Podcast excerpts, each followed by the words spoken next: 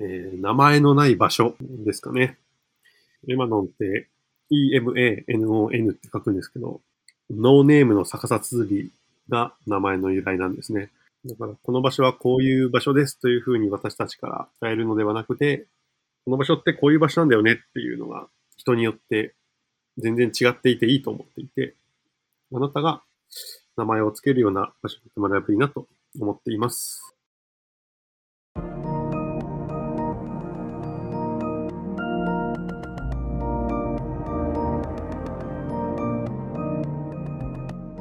エヌ ピー オー 法人まちづくりエージェントサイドビーチシティのポッドキャスト番組 エスビー キャストです。この番組は様々なステージで地域活動、コミュニティ活動をされている皆様の活動を紹介、活動のきっかけや思いを伺うポッドキャスト番組です。進行を務めますのは私、フリーランスとしてプログラミング、アプリ開発、講師、書籍出版などを行いながらこの エヌ ピー オー の理事を務める高見千恵です。どうぞよろしくお願いいたします。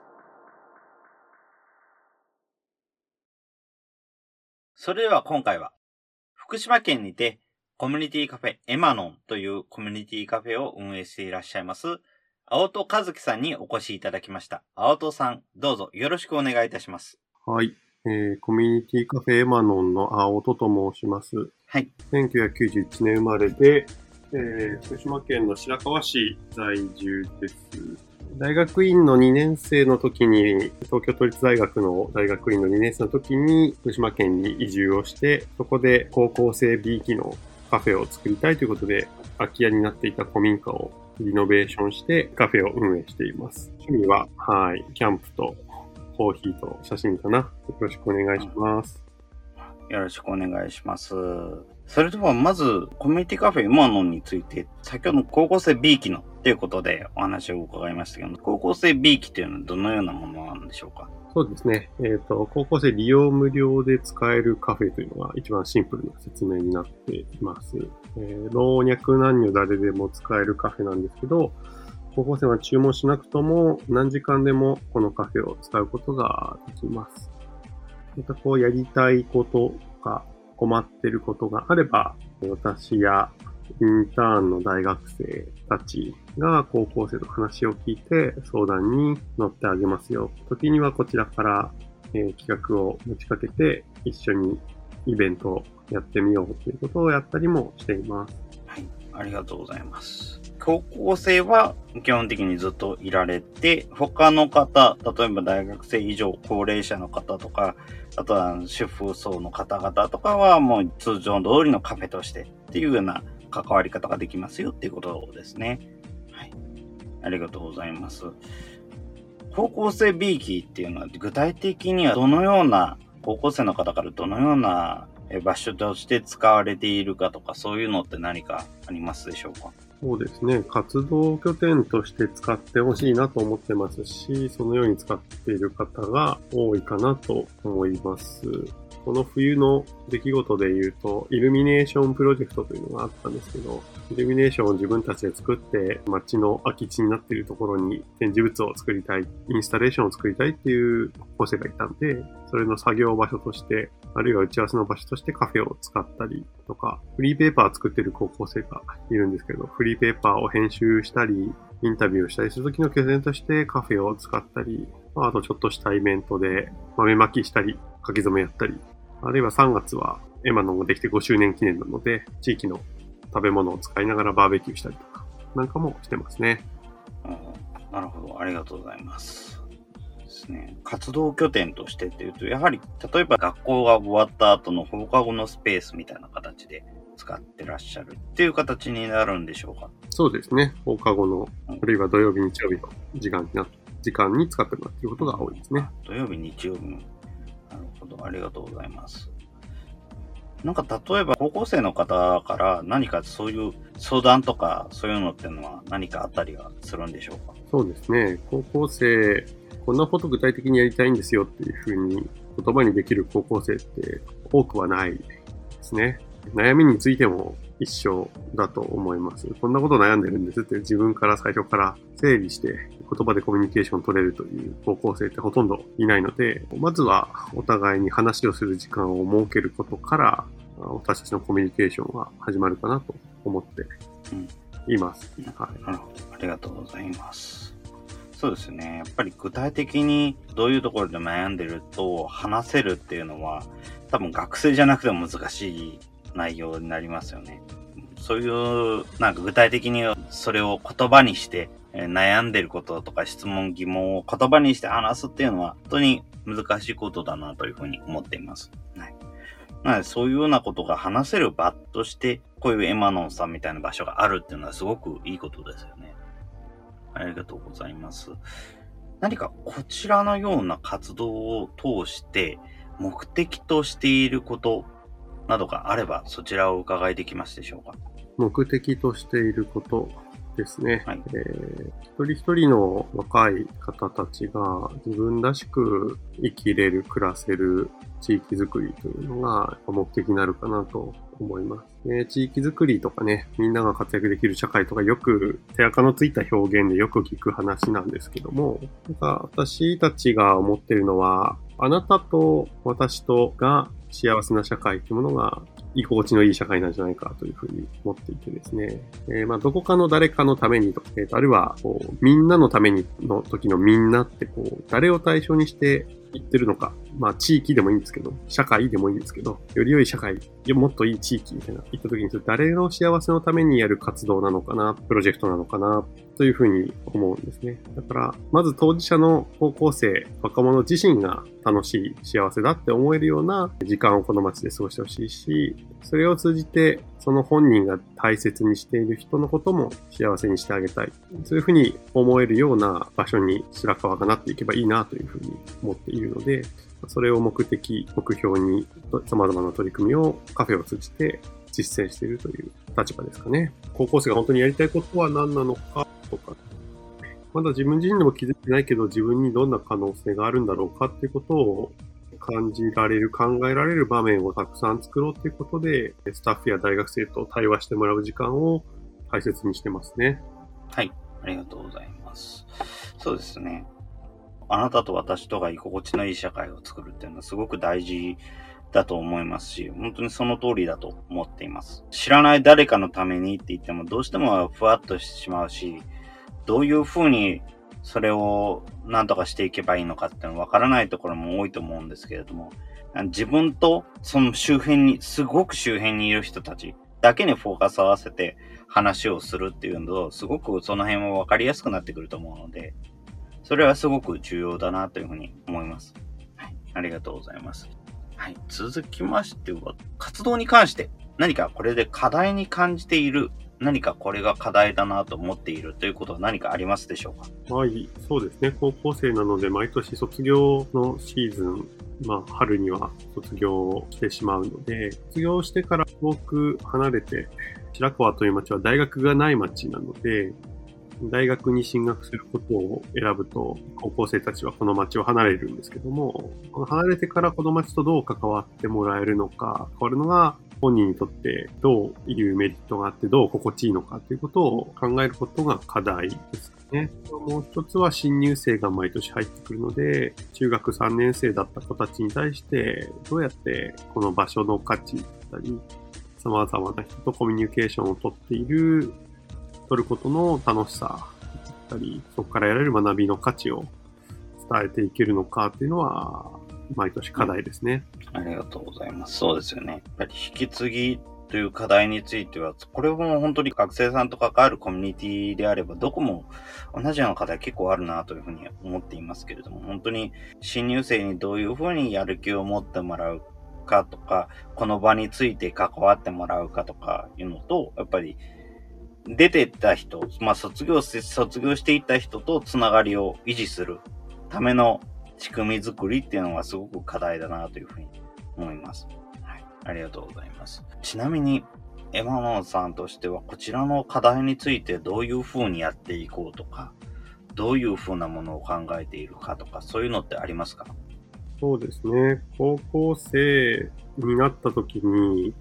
うん、学校の中の使い方とかってルールがあって、それは先生方からね、高校いちねん生に向けていろいろレクチャーがあると思うんですけど、街の使い方ってこう誰もレクチャーしてくれないなというふうに感じているので、毎年の春、えー、高校生活デビューツアーというのをエマノン主催で実施しようとしておりまして、まあ、図書館だったり、えー、市民ホールだったり近隣の公共施設と連携しながらこの街の使いこなし方とかね、街の楽しみ方を高校いちねんに伝えるツアーを、えー、やってますね。デビューツアーはいいですね。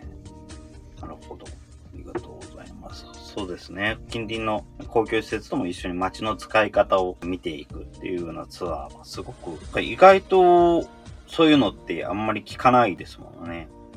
だからこういうのがあるとすごく助かるなというような感じはします。やはりここに限らずですけども、新しい場所に行って新しいところに行って街の使い方がわからないっていうのはすごくよくあると思いますし、特に高校生に入ってから行動範囲も広がると思うので、やっぱり街の使い方っていうのを理解する理解するというか知る機会を持つっていうのはすごくいいなというふうに思います。ありがとうございます。そうですね。なんか、そういうのをなんか他のところでも見ていければいいかなとか思ったんですけども、なかなか確かにないですよね。お話をしていければいいなと思ったんですけども。はい。ありがとうございます。ちなみに、コミュニティカフェエマノンさんとして、何か アイティー を使って何かをしているとか、そのようなことっていうのは何かこれっていうのはありますでしょうか？特にあの自分もコミュニティカフェエマノンさんのサイト、ホームページ見させていただいて、やっぱりかなり他の場所と比べるとすごい情報が多くて、このカフェがどのようなことをしているのかっていうのがすごいわかりやすいなっていうような感覚を得ました。やっぱりコミュニティカフェ他のところだとどうしてもやっぱりそのあたりが情報が少なくなってしまって、実際行ってみないとよくわからないっていうことが多いんですけれども、やっぱり実際エマノンさんとして アイティー について何か特別にどういうふうに関わっていきたいかとかそういうのって何かあるんでしょうか？えっと、そうですね。コミュニティカフェやる上で親しみやすさっていうのはすごい大事なので、今いる方が安心していられる場所っていうのは大事なんだけども、いつでも新しいメンバーが入ってもらえる、入りやすいっていうのは非常に大事だと思っています。そのためにインターネット上にあるいは エスエヌエス を使ってきちんと情報発信をしていくことというのは重きを置いて大切にしていることですね。その上で、えー、今はコロナ禍でもありますので、まあ、休校期間がありましたので、カフェに来れないという時期、学校に行けないという時期がありました。その時期を使って、白川出身の大学生たち、東京、仙台、新潟、大阪にいる大学生たちにオンライン自習室のチューターになってもらってですね、Zoom を使って、えー、みんなで自習をする時間というのを立ち上げて、えー、オンライン自習室というのを実施してました。今でもテスト期間になるとオンライン自習室を再開、もう一度設けたりして アイティー ツールは活用してるかなというところですね。オンライン自習室を積むでっていうのはすごく珍しい。てかそもそもあまりあのコミュニティスペースとしては聞いたことがないっていうような感じになりますね。はい、ありがとうございます。なんかそのオンライン自習室の使い方とかもちょっと聞いてみたいなと思うんですけども、オンライン自習室って実際どのように誰が立ち上げて、いつもどのぐらいの割合で使われてるのかなというの。そうです。まあ、最近はテスト期間のみの開設なんですけど、主に福島県内の高校生がいっかいどれぐらいかな、ご、ろくにんかな、いっかいあたりご、ろくにん集まって、えーきゅうじゅっぷんかんなんですけど、ワンセットきゅうじゅっぷんかんで集中して勉強する。で、挙手してくれたら、チューターの大学生が質問に答える。で、最後のさんじゅっぷんはフリートークの時間で、大学での学びだったり、高校生が今興味持ってもらえそうなことを大学生から話題提供するっていうような形になってますね。うーん。ということは、例えば挙手をしたらチューターが行くっていうことで、チューターさんの言葉はもう他のご、ろくにん全員に聞こえるってことになるんですよね。ブレイクアウトルームを使う。あ、ブレイクアウトルームを使われている。まあ、学び合いみたいなこともね、起こればいいなと思うんですけど、まあ、学年や教科も違うので、なかなかノイズになっちゃうかなってところなので、ブレイクアウトルームを使ったりしてますね。ああ、なるほど。ありがとうございます。そうですね。うん、なんか最近ですと、あの、自習室的なサービスを運営している人っての話はちょこちょこと聞くんですけれども、結構あのディスコードを使っていて、もうほぼほぼチューターは特にいないっていうようなスペースが多かったんですけれども、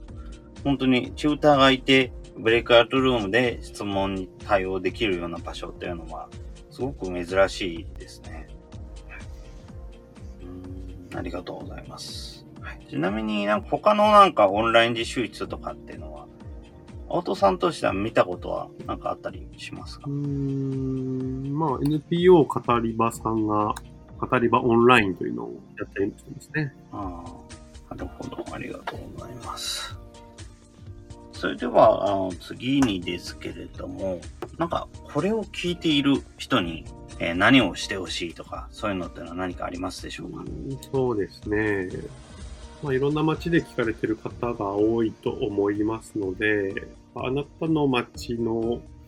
高校生が少しでも自分らしく活躍できる、あるいは自分らしい居場所を持てることができるように、何か、まあ、身近なコミュニティ施設だったり エヌピーオー だったり、あるいは直接高校に行ってもいいかもしれませんけども、何かできることからですね、高校生と社会をつなげる役割をぜひ一緒にやっていけたらいいなというふうに思います。この町に住んでても、この町にも高校生いると思いますので、あとは白川ね、コロナ禍ではあるんですけど、また緊急事態宣言が明けて、国内旅行ができるような時期になればですね、ぜひラーメンの美味しい町なので、桜を見に、そしてラーメンを食べに、日本酒を飲みに来ていただけたら、一緒にうちのコーヒーカフェ、エマノンのコーヒーも、えー、入れさせていただくので、ぜひ遊びに来てほしいなというところですね。ありがとうございます。そうですね。やっぱり自分らしく活躍できる場っていうのがすごく重要ですし、そういうような場所になんか少しでも多く、本当にいろんな場所にあるといいなというふうに思います。やはりあのどうしても自分の周辺にあるコミュニティカフェなんかだと中心が大人、特に高齢者とかになってしまうことが多くて、なかなかあの学生さんがいられる場所、居心地のいい場所になるっていうのが難しいケースが多いので、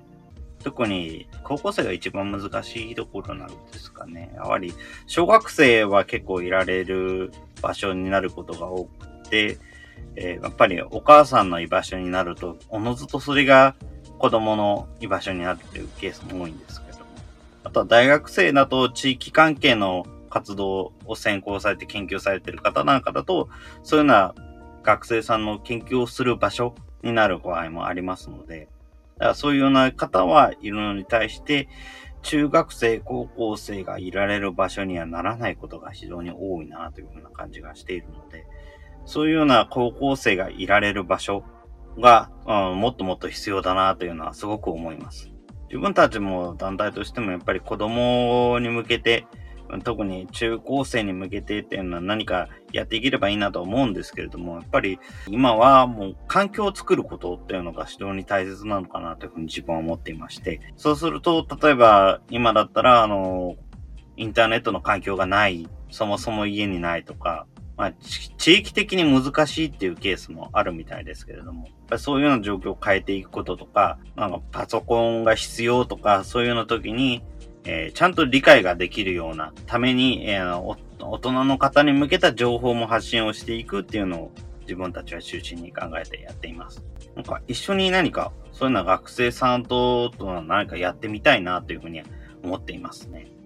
何か、多分オンラインで、えー、他の自治体とか、例えば自分たち横浜の方からとかでも何か関われるとかっていうのは何かあったりするんでしょうか？えー、そうですね。ぜひ一緒に考えたいですね。うーん、横浜、そうですね。で、あの、まあ、ちょうど今年は震災からじゅうねんなので、オンラインでね、震災を考えるシンポジウムなんかを出身の大学生がやってくれたり、うんとかもしてますし、まあちょっと都内になってしまうんですが、さんがつの終わりにですね、白川出身の大学生たちが集まって、白川食堂みたいなものを都内でやったりもするんですけど、えー、今、そうですね、元町、白川のコミュニティカフェエマノンのある元町商店街では、関係人口づくり事業って言って、その町に住んでいなくても、一緒にその町の町づくりを楽しんでいこうっていうメンバー募集を行っているんですね。カフェの隣には酒蔵があって、反対側にはボルダリングジムのある薬局があるんですけど、この薬局さんや酒蔵さんとコラボして、高校生がいる酒蔵作り、高校生がいる薬局作りっていうのをこれからやっていく予定なんですけど、ぜひこのプロジェクトに参画したいという方がいらっしゃったら、ぜひとりあえずオンラインでね、交流会なんかもやってますので、お問い合わせいただければというところで、はい、いいですね。はい、ありがとうございます。そうですね。特に、まあ、横浜からというと多分震災復興の面ではあのコミュニティカフェ、この間タウンカフェなんかが多分そちらの福島の方にはちょこちょこと行っているという話は聞いてはいるんですけれども、その以外のあまりつながりはないかったりするので、それとは別にあのうちの団体としても福島に関わりを持って活動しているっていうメンバーはいや、いますし、えー、関わってはいるんですけれども、なかなかなか主軸として、えー、関わっているっていう機会はないので、なんかオンラインで何か関われるのがあれば面白いなというふうに思います。あとはあの学生さんという面でも、なかなか学生さんと関わる機会というのはこちらもない状態が続いていますので、まあ、なんというか、まあ、本当に関われるものがあれば、特に今どのようなことを考えているのだろうとか、今どのような疑問を持っているのだろうとか、そういうようなことが分かればいいなというふうに思っておりますので、まあそこはぜひやれればいいですね、一緒に。はい。ありがとうございます。ちなみに先ほどまでで、えー、オンラインについてという話も出ましたところで、今後インターネットでコミュニティカフェエマノンさんの活動をしろには、どのようにすればよろしいでしょうか？そうですね。えっと、Facebook、Instagram、Twitter、ウェブサイト、それぞれやってますので、お好きなものを見ていただければ、あそれぞれ出てくるかと思います。と私、青戸和樹の名前で、ブログのノートだったり、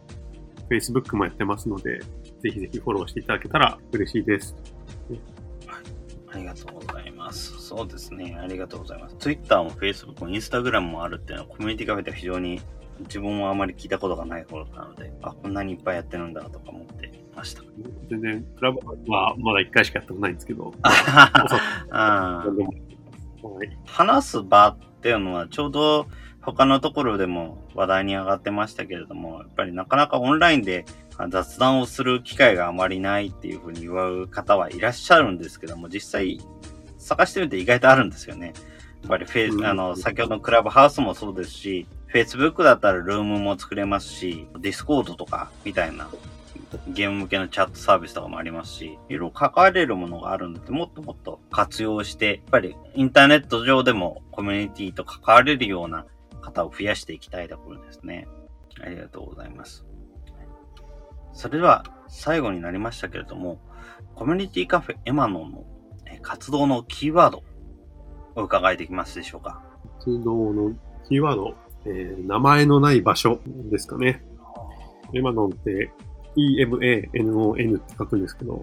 ノーネームの逆さ綴りが名前の由来なんですね。だからこの場所はこういう場所ですというふうに私たちから伝えるのではなくて、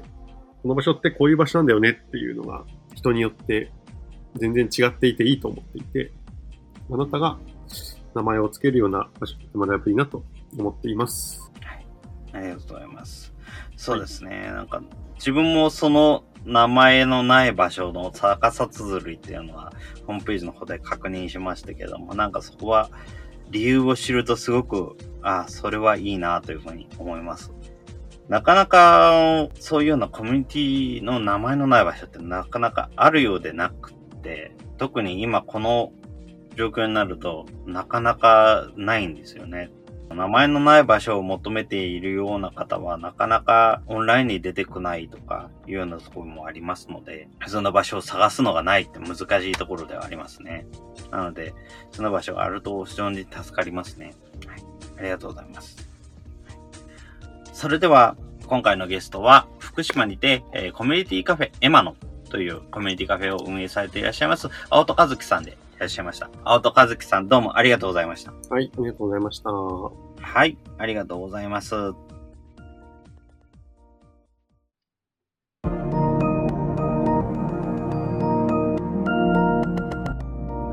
今回は福島県白河市にて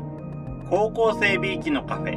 コミュニティカフェエマノンを運営している青戸和樹さんにエマノンが目指すこと、インターネット上で展開している活動についてのお話を伺いました。コミュニティカフェエマノンは高校生の居場所を主体としたコミュニティカフェ。高校生以外の人々も利用できますが、高校生は無料で利用できるという特徴があります。町のイベント計画や何らかの作品制作など活動の拠点として使ってほしい。そのような場として運営しています。あなたと私が幸せな社会、それが周りの人にとっても居心地のいい社会じゃないか。当事者の高校生が